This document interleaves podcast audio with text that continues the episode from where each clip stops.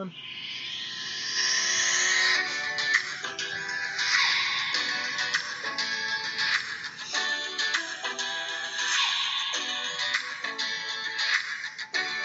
is up, everybody? Back again for another episode of the Fan Section and Right on Cue podcast. We are, I'm Allen. That is Tyson. We are your hosts. Um, this is going to continue off the part one episode of episode 50, which is talking about all the traditions, uh, all the players, our top 50 favorite things, basically, of college sports. Um, thank you guys so much for listening. Thank you guys so much for the comments. Thank you so much for the podcast reviews as well. Um, but yeah, it's been a lot of fun.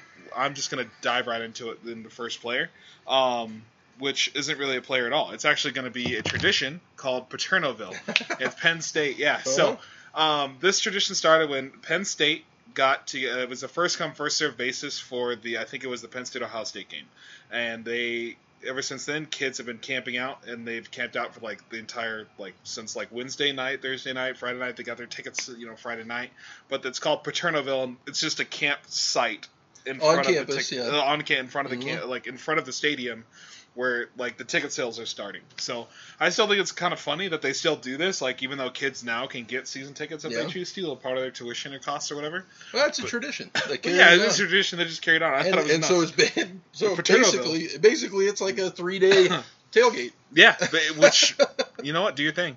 Yeah, Whatever. What do you got, man? awesome tradition.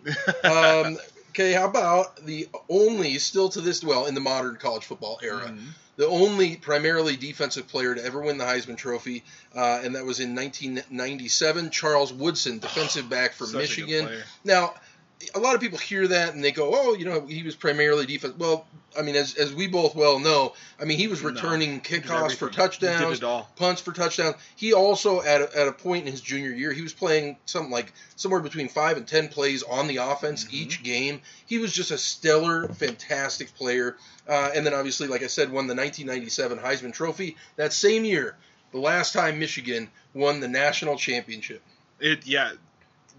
Woodson did it all. Like Yeah. literally, he was Mr. Everything, and he rightfully deserved the Heisman. He was mainly a defensive player, obviously. Yes, that's what he was known for. But he was actually known for, I think, as a specialist. Like he'd be Mhm. a specialist in Yeah. today's game. hmm He really would be. Um, on, a lot of people forget though. You remember who he beat for the Heisman that year? no, Tennessee. Peyton Manning. Peyton oh, Manning wow. was second in the voting that year. Can you imagine that? Good God. Well, you know, both both totally top players, Mhm. like you know their era for sure. And Woodson went on to play like just as long as Peyton Manning did. Oh, I both think Hall of Fame longer, careers yeah. for sure. like Mhm. 20 years in the NFL. bo- both those guys, college football and pro football Hall Yeah. of Fame, no oh, question yeah. about it. Oh yeah. Um, this one is actually a fun one for West Virginia fans. Take me home, country roads. So. Um, it's a classic one of the signature. John Denver, John Denver made this song um, with he. I don't think he was a West Virginia fan, like the college fan at all. I just think he just was a catchy tune. He started singing it after its release in 1971. West Virginia obviously adopted it as its third main song. So Oh yeah. take me home, country roads, West Virginia. You know, it's got every it's, it's key. Like basketball, football after every game, right? It's as everyone's leaving. every bar. You know Yeah, what I mean? like I mean, yeah, it's it's just a great great song and it fits West Virginia perfectly. Well, let me tee you up with a uh, with a tradition here Mhm. that I I love, but I'm I'm not a part of really, and that's the world's biggest cocktail party, Ah, yeah, the Florida Georgia. Isn't that typically in Jacksonville? it is in Jacksonville. Yeah, it's in Jacksonville, Florida. It's played. uh, Actually, I think in two years they'll be. They couldn't reach an agreement with the stadium, so there will be a home and home. They could with the Jaguars. They couldn't terrible reach, they- They, couldn't reach an agreement with them um, for whatever reason. So, yeah, but that's it's up in the air. That two years from now, that'll be they'll do a home and home, which will be still insane. Mhm. Like, can you imagine? Oh, jeez. Uh, it's basically like a home game for, for Florida anyway. You know what I mean? Like, but Georgia does Georgia faithful does travel really well. And between the hedges at Georgia is is oh, an so awesome iconic. tradition. That's a tradition in itself. Florida yeah. the being the swamp, the swamp. swamp and the gator chomp. Yeah. Uh, and then Todd Gurley doing the chomp stop. like that was yeah. There, so that right there, the rivalry between the two schools is one of the greatest rivalries I think in college football, next to Ohio State, Michigan, next to CSU, Wyoming. I just can't believe, and this this is a side note from this uh, show, but Mhm. how Jacksonville is just so poorly managed. They can't do anything right. I just don't get it. Hey, Like, look, I mean, they, I, I mean, I'm not trying to be biased, but I think they did right with their first overall pick this year. But I'm just saying. yeah. Well, and I mean Trevor Lawrence. We'll see what. we'll see what he but does. I mean, but you're right. Yeah, the town itself, this, it, sports wise, doesn't make any sense. Um, but I will give you this one. We'll go to a live mascot here. Bevo, the the the Longhorn. mhm. from Texas, I think is one of the coolest. And actually, those of you that don't, you know, that aren't Georgia fans and might be Texas fans, understand that that Bevo charged Uga, and that same because of that, the Texas won the, the bowl game, which is cool. And then you know you have the traditional we're back, and then the next year they only win like seven games, Yeah. so that's fine. The point is that Bevo, I think, is still one of the coolest live mascots ever because like it's just really cool to see a gigantic horned animal. Yeah. Personally, um, but yeah, and the mascot started out in 1916. It was purchased by alumni, and it was given to the school after that. Um, Out, out, outside That's of outside of Bevo, the longest standing tradition at Texas is we're back, and then by week five they're four and three. yeah, Yeah, that's the Or- longest standing tradition in Austin. Or Matthew McConaughey standing on the sidelines now teaching, which is really cool too. You know, it bugs me personally, and maybe I have no foot to stand on because Colorado's terrible at football right now.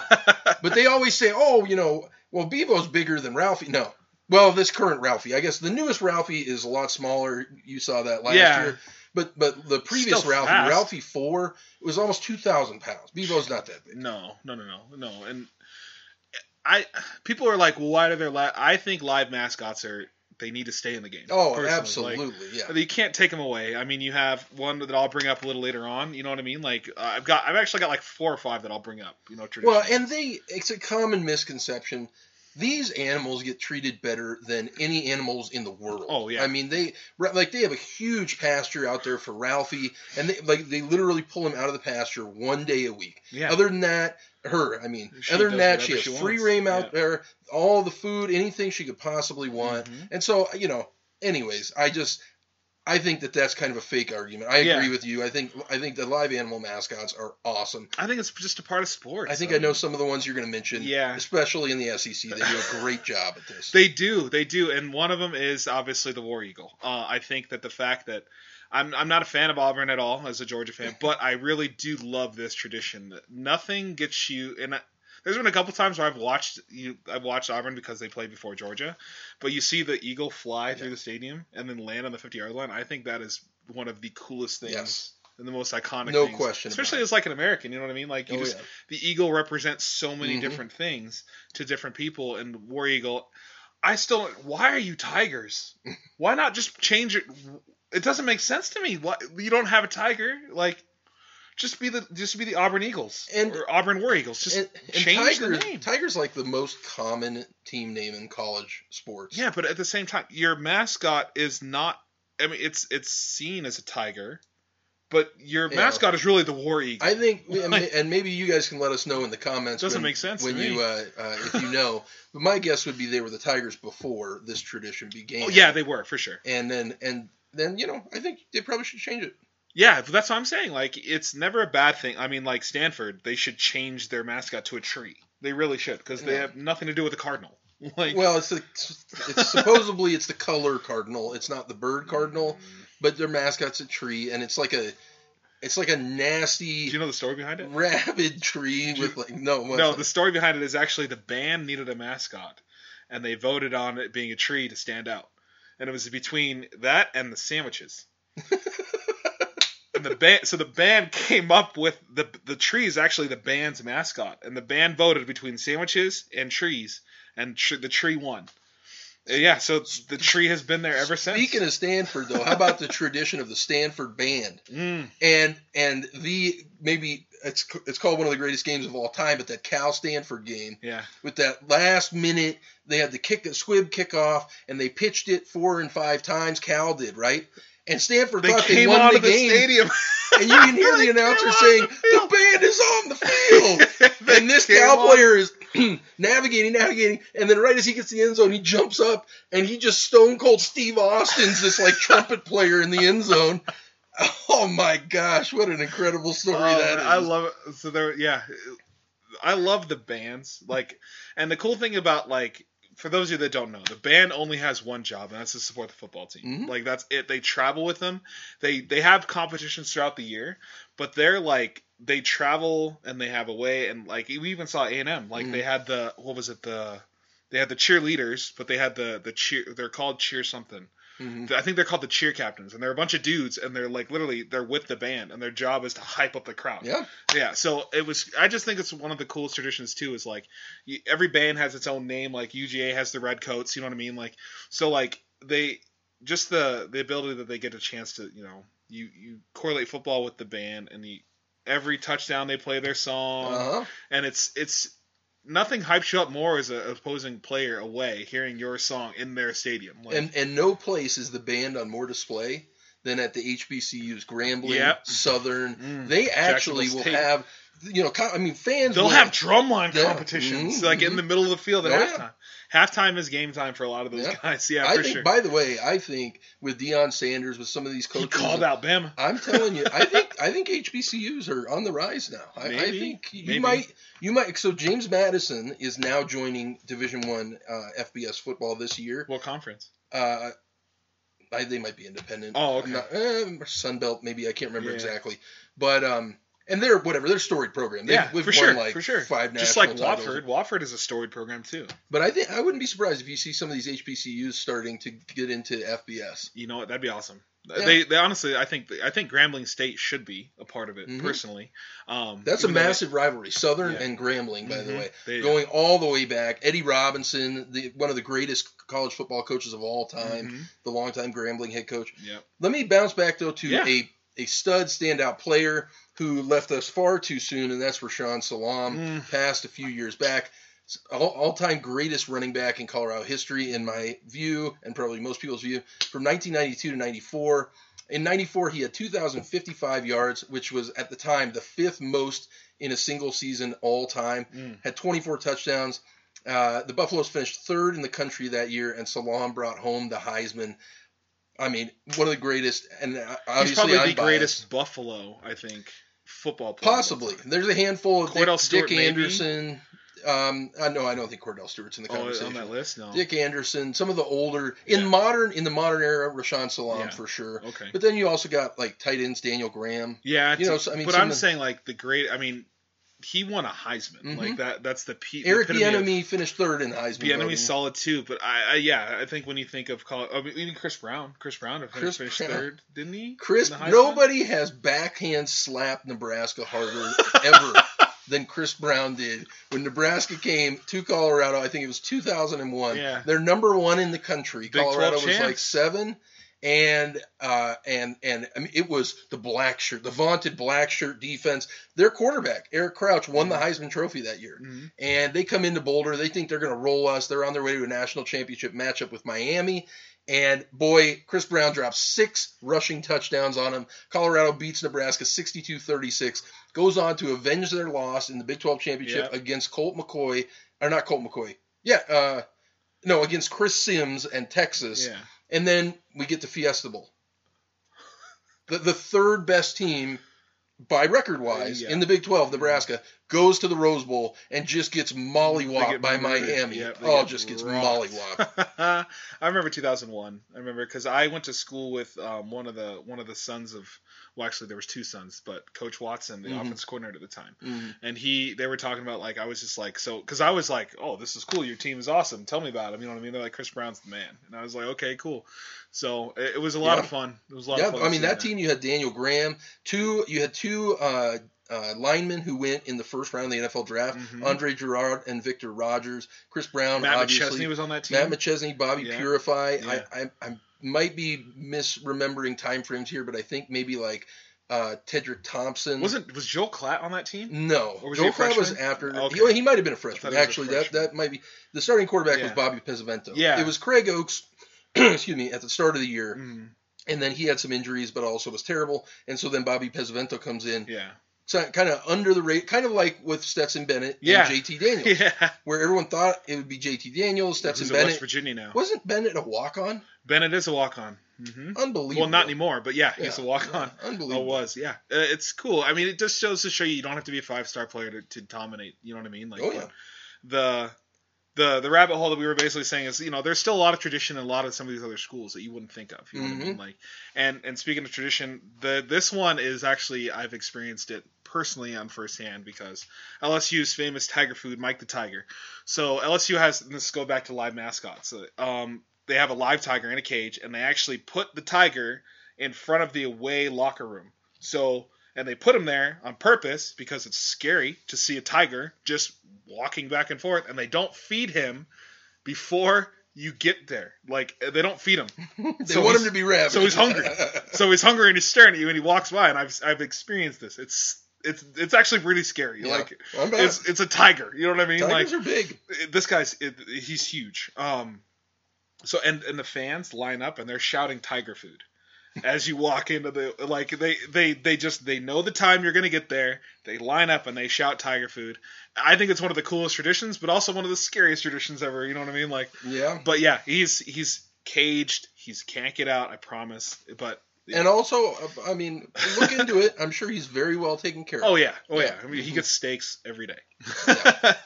Uh, let, let me uh, let me digress into Mhm. another sport here. How about women's swimming? oh yes. One of the greatest to ever do it. Natalie Coughlin. I know you followed her Olympic career Colin. closely, Love but her. at Cal, 61 and 0 record in dual meets, 12 NCAA titles. One of the greatest to ever do it. dominant, absolutely. Uh, I I think Olympians get overlooked because a lot of them don't go to college. I mean, you had the Jeremy Bloom scandal, right? Like Jeremy Bloom was Mhm. one of those athletes that unfortunately was told because he was an Olympic athlete, he was technically pro in a sport, he couldn't compete in the NCAA anymore. So like a lot of Olympic athletes didn't go to college. Now we're starting to see that kind of turn. Conklin was one of them that at Cal that just, I mean. She's an Olympian athlete. Yeah. She, she's Olympian. She's going to dominate regardless. Yeah. But still, it's it's. I think you can't take away that part of somebody's life. Like Yeah.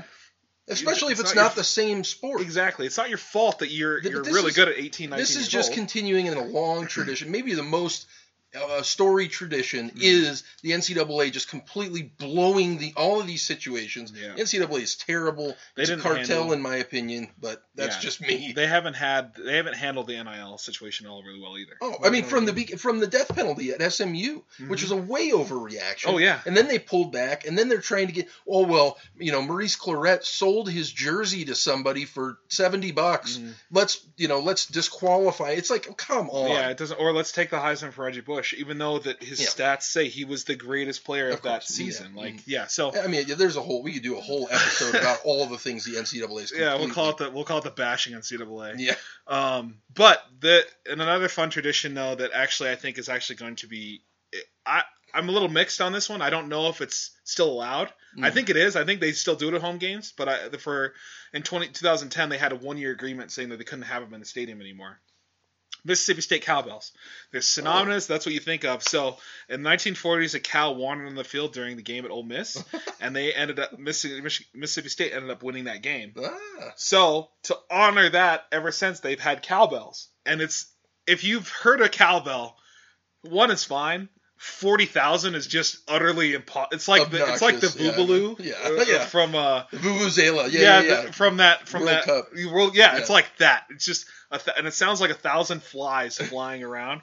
The bell doesn't sound like flies, but it's just you can't pinpoint the sound. It's just horrible. like, Oh. but nothing as a Mississippi State fan hypes you up more than a bunch Sure. of cowbells, right? I bet. So, but here in this says in, in 2010 there was a one year agreement that allowed fans to bring their bells from back in. So I don't know if that's still tradition. Started it back in 2010, Hmm. but because every now and again you see when they when Mississippi State gets a chance to host like um what is it the ESPN's Kirk Herbstreit. Oh, game day, Yeah, yeah. they- when they get a chance, there's a bunch of people with cowbells Yeah. behind them. So.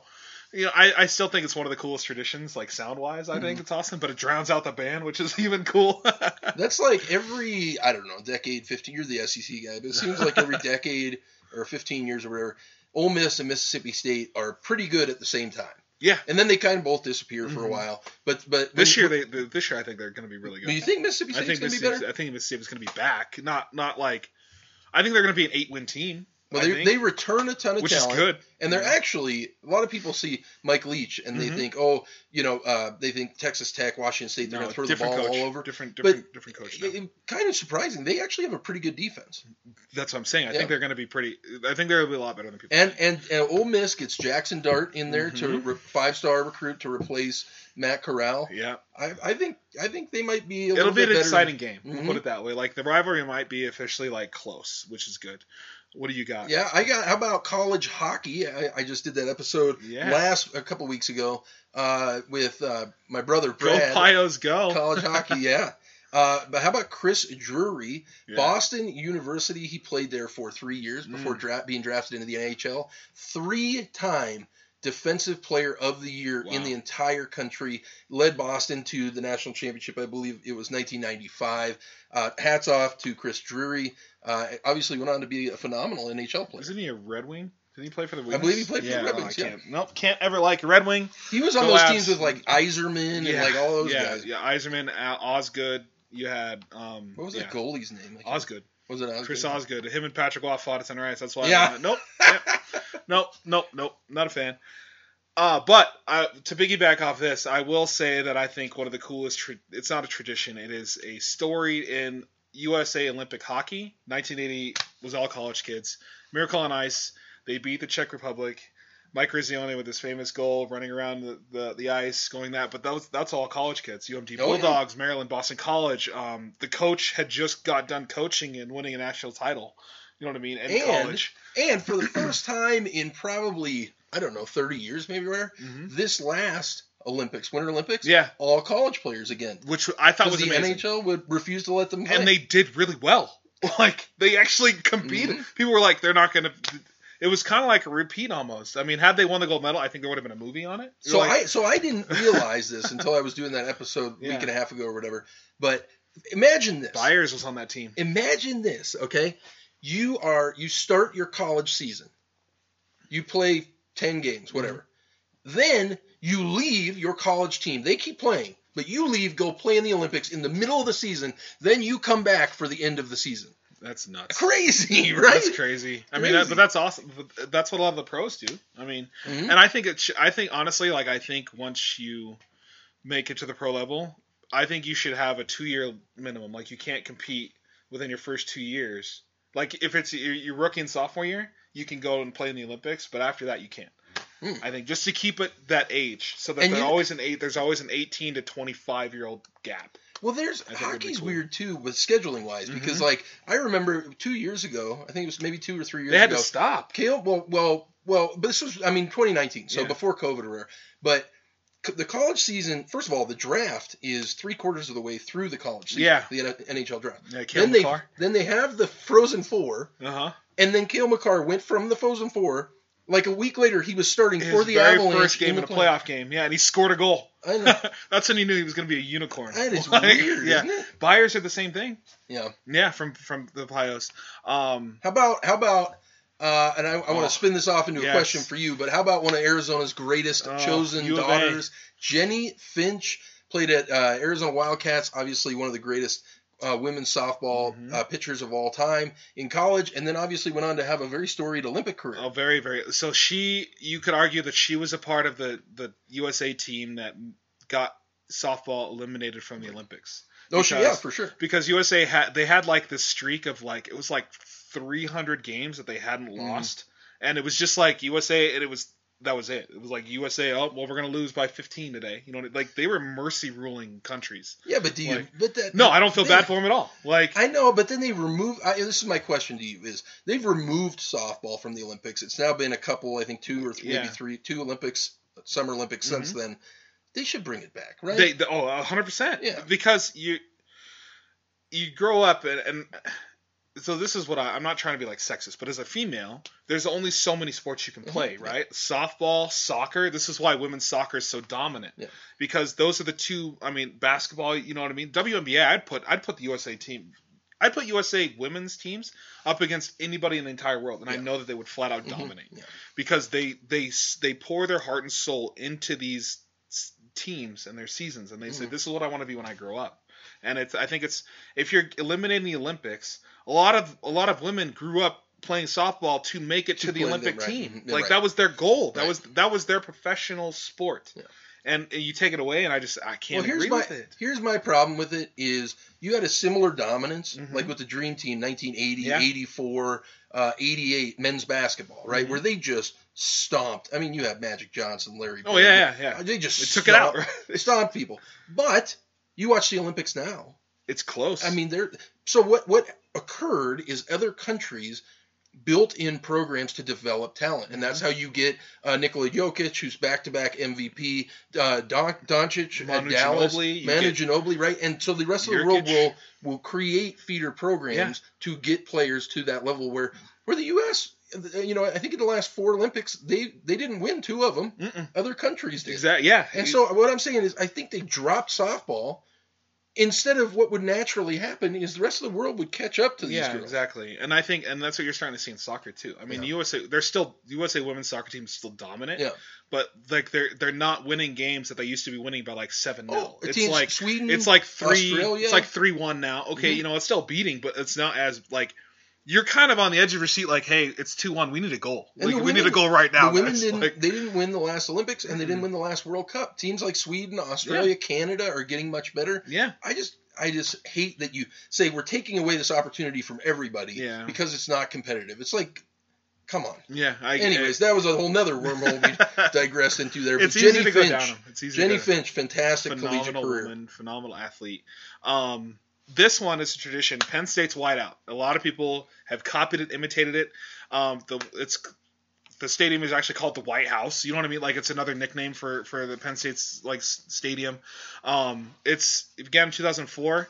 Uh, The point was to just get the student section, but when the when the coach came on and said, "Hey, we want to get everybody to wear whiteout," and I think that's amazing. Like Mhm. if you're a coach, I don't understand why every game you wouldn't call for a color call. Like yeah. if I am Kirby Smart, I'm saying, hey, give us a red out, give us a blackout, give us, give us, give us, you know what I mean, like a whiteout. Like you have the power, man. Like Mhm. and fans will show up in that. It's insane. Like Yeah. Nebraska obviously does it all the time with the sea red, but like at the same time, like. The whiteout is 107,000 fans just in white with pom poms Mhm. shaking. Nothing's more intimidating And they- hearing that. and like, they usually reserve it for kind of a late season Yeah. night game. yeah, Night game, Yeah. white out. usually against Ohio State Ohio or Michigan State or Michigan, right. Yeah, Mhm. it's and I get it. It's okay. You're not going to do it every single time, and to keep it special. But at the same time, like abuse it, man. Like Yeah. you should. You, I would. I'd be like, hey guys, this is a this is a whiteout game. You know what I mean? It's Mhm. noon. I don't care. Wear white. It's hot. for sure. Like, Um, okay, let me jump back to football then. mhm. And a gentleman who's right over here, over your left shoulder, Mr. Vincent Young, uh, had one of the. First of all, the greatest national championship game ever. I think that it, I think that it is. Now, Mm. now the Alabama Georgia game from a couple of years ago might rival it. There, you had that um, the Deshaun Watson Clemson Alabama game. That one might rival it, where where Deshaun Mhm. Watson throws the pass, touchdown pass to Hunter Renfrow at the last minute, wins the game. But for me, and maybe it's because I was younger and it's a n- nostalgic thing, but Oh, that, I that Texas over USC was game. so good. I mean, you had USC was loaded. Like yeah. I mean, you got you got Matt Leinart, Reggie Reggie Bush, Bush, Mhm, yeah, yeah. uh, the receiver, Mike Williams, Mike Williams. yeah, I mean- like they were loaded. And, and so USC coming off of winning the national title the previous year, Texas and USC were one and two the entire year. Mhm. The entire year, both teams went undefeated. They were stomping people, except for one game for USC, commonly remembered as the Bush push, when they beat Notre Dame and Matt Leinart pushes Reggie Bush's Yeah. butt into the end Yeah, zone, to score, which was against the rules at that time, but Yeah. they did not call it. no. And uh, but anyways, Vince Young. Uh, let's see here. We've got um, 3,036 yards, 26 touchdowns passing. Now that's just passing. Mhm. Rushing, 1,050 yards, 12 touchdowns. He finished second in the Heisman was voting up to Reggie, Bush. Bush. Yeah, he was running up to Reggie Bush, and that's what I'm saying. Like Reggie Bush was the best college player that year, but it was really close. Like Vince Young could have easily won the Heisman, Yeah. and probably should have, but ha- but at the same time, Reggie Bush was a returner, a punt returner. He was on. He, he played safety a couple times. Mhm. Like he was doing it all. I think I think Bush should have won it the year before. Well, when Matt, Matt- Leinart, when Matt, Matt Leinart. Leinart won it. Yeah, Matt Leinart, I don't know. I don't. I, I think Reggie Bush should have won it the year before, yeah. and then, And then Vince, Vince Young, should have won it. That Vince year. Young's performance, it it was almost like he wasn't playing defense, but he single handedly won that game for Texas. Like, Yeah. They were down, weren't they? Down like twenty four nothing at half or 24-13 or something They, like that. they were down double di- digits Yeah. for sure, and, and I mean even in like the third quarter. Everyone was like, "This game's over. USC is the greatest, greatest co- like Mhm. football program of all time." Like, because they were rolling Yeah. teams for th- for two and a half years. They- Like Pete yeah. Carroll took over, and it was like the re- everything was in the rearview mirror at that point. well, and they were paying players, of course. oh yeah, as I mean Reggie Bush has got a free house. Yeah, okay, cool. And they stole. I'll never. I'll never forget, and I'll never let this go. They stole the tremendous talent Lendale White out of Denver, away from He Colorado. wasn't gonna go to CU. Oh my God! You know, well, no, you guys had that five star recruit that came out, uh, uh, the running back at the time. Though he came in overweight. uh, Marcus Houston, maybe. I don't remember his name. No, no, that would have been later. he was. He, it was during uh, Hawkins, not uh, before Hawkins. Yeah. Well, but but what people don't realize, and I'm fairly certain So that he was this pretty is correct. solid. I'm fairly certain that this is correct. So fact check us and give me a comment Yeah, here. absolutely. Get- send us a comment if I'm wrong on this, but I'm fairly certain that Lendale White is actually Chauncey Billups' cousin. Really? Yeah. Wow. I know that Lendale White still actually had the record for most touchdowns. Everybody thinks it was Mhm. Reggie Bush. No, it was Lendale White. It Yeah. was. It was the. they were Hammer lightning, and thunder. Yeah. Mhm, It was Mhm. the original. Yeah, it was basically like Thor's hammer. Like you But had one of the, one of the lightning. saddest things, in my opinion, is the the flame out and the failure of Vince Young in the NFL. Yeah. I think you know people The remember Titans. Pe- Yeah, the people remember now Cam Newton and how transcendent he was in Yeah. college. Yeah. I think Vince Young was every bit as good as Cam Newton, and Oh, yeah. I just he had some mental health stuff. He had Mhm. some, I don't know, but but anyways, tr- a tremendously incredible college, College career for Vince Young. Absolutely. I'm gonna stick with traditions here, and we're gonna, uh, gonna go with Rocky Top. So Tennessee's song, I can't stand it because they always score and they sing it. Um, it's the Rocky Top, so it's the, it's actually not the official Tennessee song. Um, but everybody everybody sings, you know. So Felice Bryant wrote Rocky Top in 1967. University of Tennessee was uh, they got the rights to the song in 1970, they've been singing it from the literally from Rocky Top ever since. You know what I think is really cool about the Tennessee games is that they come running out into that T, the Yeah. block, the block T Yeah, that they, they, separate. they do with the band. I don't know. I, I think that's kind of cool. Or it's the tunnel, like like to piggyback off that a tradition about the Sea of Red tunnel. So Yeah. the Nebraska comes out of that tunnel and they Mhm. like they make and it's just red. Everywhere. Showmanship, Like, yeah. yeah, it's really and cool. it's and by the way, you ask players who play there, and it might be hard to think about now They with how it. long Nebraska's been bad, but it's intimidating to be Mhm. there. They had a streak of like 25 years in a row. Every game was sold out, and they get loud, like you're saying, sea of red. Oh yeah, they they go nuts because it's almost like there's one there's one school that like calls them out and they like answer like through the tunnel like they have like I, I forget the college but like they'll be like they'll they'll do a chant and then you'll hear from the tunnel the chant back and then they roll out and you're just like that's the coolest thing ever like it's giving me goosebumps talking about it How about Like- how about keeping with the sea of red conversation? A player that I I thought maybe should have won a Heisman at some point. Nebraska's Ndamukong Suh. one of the dirtiest players of all time Well, in, in the pros, possibly. yeah. But he uh, he at uh, defensive tackle was a complete game wrecker. 85 tackles, 12 sacks, and an interception on his way to winning the 2009 Chuck Bednarik Award and the Bronco Nagurski oh yeah he Award. was phenomenal He finished fourth in the Heisman voting, and man, I, I think he was another op- opportunity for a defensive player to win the Heisman Trophy. Oh yeah, he, he phenomenal. Um, another tradition that I'm going to go with is the haka. Hawaii does it uh, every before every game.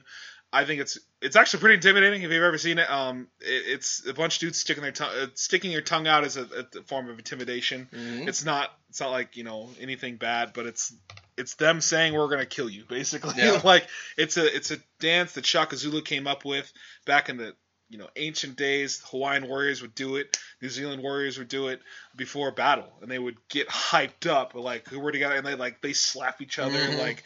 And they, they their chant is Jehu, like they're like Jehu, and you're just like yeah, and like it's it's actually really cool Well, to it's like see. it's warriors. It's They're- yeah, they're going to war. Yeah, Like they're mhm. they're getting hyped up to go to war, and it's I think it's one of the coolest like pre-dance rituals of all time. oh yeah, no question about it. Mhm. How about going back to women's athletics? How about the most absolutely most dominant women's basketball player of all time in college basketball. Mm-hmm. That being Brittney Griner, the intimidating force for the Baylor Bears. Yes. Three-time All-American, two-time Naismith Player of the Year. She had two national championships at Baylor. Mhm. I mean, just a, an, an immovable object Oh yeah. and a, and a, a really kind of pr- pretty finesse scorer. Well, yeah, she she she could dunk, and she was the first woman that you were like, whoa, you know what I mean? yep. Like you saw her on TV, and you're like, this woman is a four. Like well, it had happened. you thought at times she could probably play with the NBA. Like there was, Oh. I mean, well, there was some people that thought that. You know what I mean? Yeah. Like I did. I was one of them. I was like, she might be able to hold her own. Like, you know, for a little bit, she Yeah. might get like eight points, which is a lot. You know what I mean? Like, yeah. but she was, uh, she was basically the Shaquille O'Neal of women's basketball. Uh-huh. Like you couldn't stop her. Yeah, to Couldn't your point. I mean, some women, Sheryl Swoopes, Candace Parker, had had dunked it before, but it was basically kind of like pushing the ball in. Yeah, no, she would actually get up got and, like, two-hand Mhm. I think she might have been the first one to do a two-handed dunk. Right. hmm sticking with basketball, Anthony Davis was one of the greatest uh, center since because center had kind of died off before he came, right? Like you didn't really think of centers as like these elite level athletic players. Anthony Davis, the the unibrow brought it, national champion, like the, one, one and done. I feel like people sometimes we miss the Mhm. magic because it's Yeah. like, well, they only played one season. Their stats aren't stacked up career wise. Yeah. But in that one season, they only was- played one season to go to the NBA. I Yeah, mean, like because it's required. That's why. Yeah. You know what I mean? Like Mhm. I think it needs to be two years. Personally, I think I think they should extend it two years, just because there's such a flood of NBA talent right now that they need to like kind of limit and water it down a little bit Mm. because all these super you know super teams stuff like that. I feel like if they kept it, they they said college, you guys have to go you know, minimum of two years. Even though they're ready right now, we know you're ready. You have to play college for two years. Uh, I think yeah. it would. I think it would spice up college basketball a little bit. Yeah, I mean, maybe. I, I, I think I disagree with that. I, Yeah? I mean, well, you have. Here's the thing. Now with NIL, a Mhm. player like Anthony Davis, Would It- State? Yeah. well, they well they're going to make more money in NIL than if they go to the G League. Mhm. That's the problem. It's Yeah. not. You know, some of the guys you mentioned, LeBron or whatever, who who mi- miss college entirely. Mhm. I mean, that is what it is. Yeah. They're going pro. They're Tho- good but enough. those are unicorns. Like those are once in a Right. generational talents. Like Kobe Bryant, honorable mentions. Kobe Bryant, LeBron James. Had they been in college, they would have owned college. Mm-hmm. yeah, Like, Tracy. McGrady, T Mac. Mhm. Yep. Uh, even even um, I just mentioned the T Wolves guy, Oh, Kevin Kevin- Garnett. yeah, Kevin Garnett, he, yeah. would have owned it. Yeah, but here's what I'm saying though is is the the problem is not those guys. The problem is your best player on a team who Mhm. maybe isn't one of the 12 best players in the country. Yeah. Say they're say they're 13 to 40 or something. Mhm. What they, what they're doing now is they're leaving after one year and they're not playing in the NBA. They're playing in the G League Yeah. because they can make some money in the G League. Well, now with NIL, you're going to make more money if you stay in college. That's why I'm really curious to see the players like Christian Braun. You know what I mean from Mhm. Kansas, like who who who said that he's gonna. He'll probably be a first round pick, but it depends where he goes. I He's don't know if he's deciding if he's going to come back. And I was like, I, if I'm you, dude, like come back. Yeah. I would go back. like I just think, eh. But still, you're right. Like Yeah. it's and I that's why that's why we're so mad. We're not mad at NIL. We're mad at the NCAA for mishandling it and not giving it what it needs and giving the like. You need a commissioner. You flat out need a commissioner at the NCAA. But moving on to traditions, Howard's Rock. So Clemson's Rock, and it's this. For those of you that don't know, it's just It's literally just a rock on a pedestal, and it's down this hill. And the players come out, and they come out uh, um, elbow to elbow, and they'll touch the rock before they hit the field. And Dabo Swinney does like a big, like you know, basically like sounds the horn, gets the fans hyped, slams the rock, and then sprints down, and then the rest of the players, you know, touch the rock as they come down. It was actually the story behind the rock was um, Samuel C. Jones picked up the rock while traveling through Death Valley in the 1960s. He gave it to head coach Frank Howard. The, the rock was eventually set up in the East End Zone of Memorial Stadium, where it remains today. Howard, who coached Clemson for 30 years, if you're going to give me 110%, you can rub that rock. If you're not, keep your filthy hands off it. The Tiger ride buses, and this is another tradition that the Clemson Tigers do. They ride, they get on the buses, and they roll the bus around the stadium, and they do. I think they do it like twice or two or three times, and the fans like they call them in. Basically, this is another one where the fans get involved, and that's really cool. And they shake the bus, and the bus like looks like it's about to flip over, Mhm. like no joke. Um, and then everybody, every player touches the rock and sprints in, and it's basically like 30 seconds of the most exciting hype turn up you can get Yeah. for in, in college football at all. What I find interesting though is you have Howard's Rock, uh, and it's it's Coach Frank Howard. hmm Clemson has had now had two coaches who have won a national title for them. Neither of them were named Frank Howard. so I don't. I mean, you mentioned he was coaching there for 30 years, but Right. he didn't win a national title. No, he he. Whatever. But it's, a long-standing tradition. It's I mean, rock. what, 50, 60 years Yeah. at this point.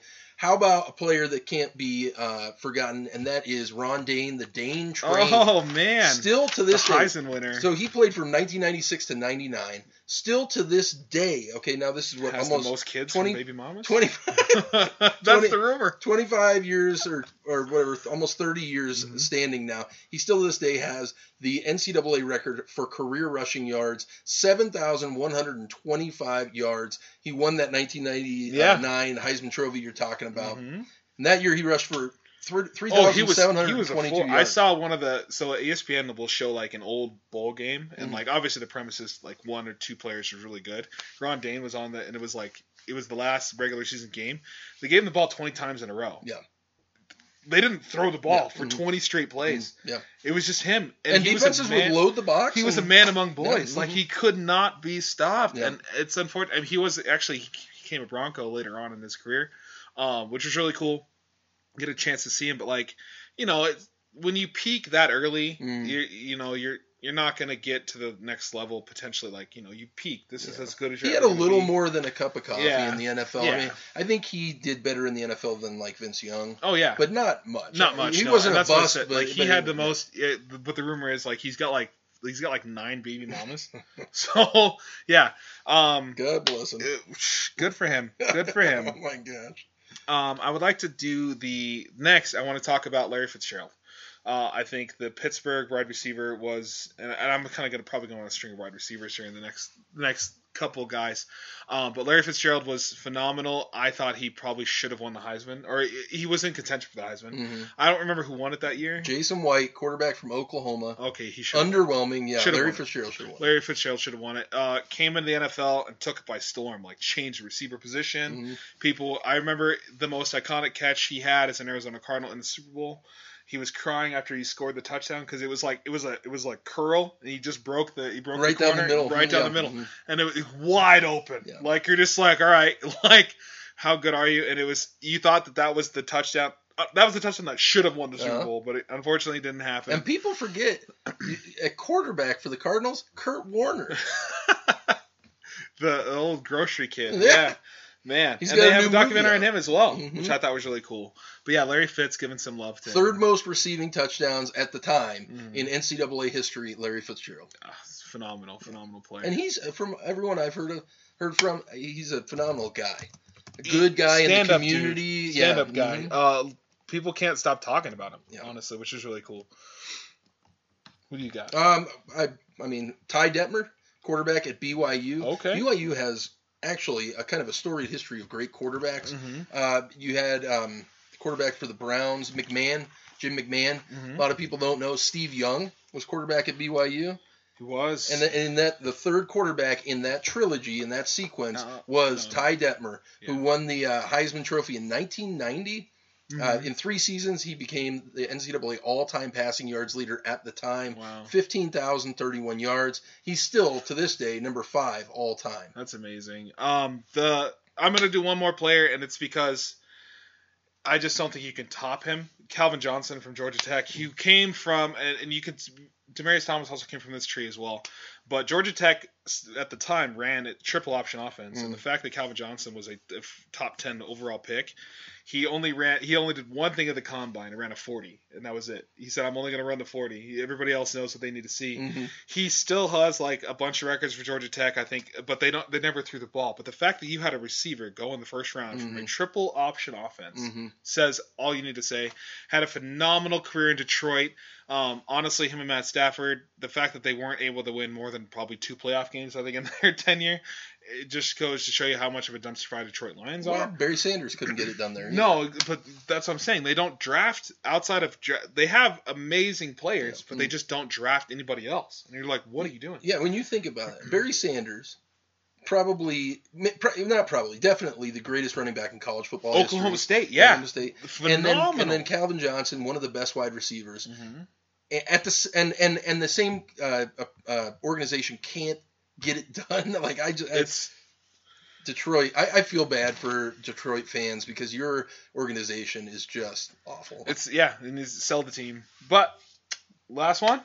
Last one. Okay, how about let's go with a more recent one. Uh, and he just proved that he's ready to be a pro this year, taking the Cincinnati Bengals all the way to the Joe Super Bowl. Burrow. Joe Burrow in one season. Again, another situation. You have one season. He throws for 5,671 So yards good. and 60 touchdowns for LSU. Prob- probably the greatest single season we've ever seen a quarterback have. Mhm. That team was maybe one of the best college football teams ever. For one year, yep, Edo got what he wanted. Um, got fired the next year, unfortunately. But he Yeah. caught lightning in a bottle with He Joe did. Burrow. No, uh, the no fact question. that and I was I wasn't a believer. I was like, if you have a kid that can't do this for can't show signs of being good for two Mhm. three years, he bounced around a little bit. Went to started at Ohio State, He was a transferred backup. out. yeah. Mhm. Um, He was a backup to Dwayne Haskins. can you imagine? How, okay, and then to Justin Fields why more Jason Day's recently. now the coach. But but but but in that year, 2019, I believe it was, Burrow hit the trifecta. He won the Heisman, mm-hmm. won the national, national championship, and went one overall. and number one overall. Yeah, it, phenomenal. Can't can't speak enough. I like I said, I wasn't a believer of Joe Burrow. I thought he was just. I was like, okay, and I'm in the mindset where uh, if you're already here, you're not going to get much better. Mhm. He took another leap. That I'm- midseason. it's unfortunate game, that he got hurt his rookie year. Yeah, it's that- very unfortunate. that midseason game, if Mhm. you remember, when they played at Alabama, oh, he t- and it was on kind of it was like maybe three o'clock nobody was expecting that. and and I remember watching it with my wife, and my Mhm. wife was like. LSU's going to win this, and I was like, "You never bet against Alabama." Every- yeah, I'm in the same mindset too. and sh- I mean, they Until you see them lose, you're like, oh, well, I'm shocked. and they beat them, and it was like, okay, this Yeah. is now the team to beat. Mm-hmm. LSU took the world by storm, literally. Um, but this has been a lot of fun. Thank you guys so much for joining us. Uh, it was traditions. It was a, there's a million other traditions we didn't list. A million other players we didn't list. That's okay because you can do the homework on your own. You know what I mean? Hit us back with comments.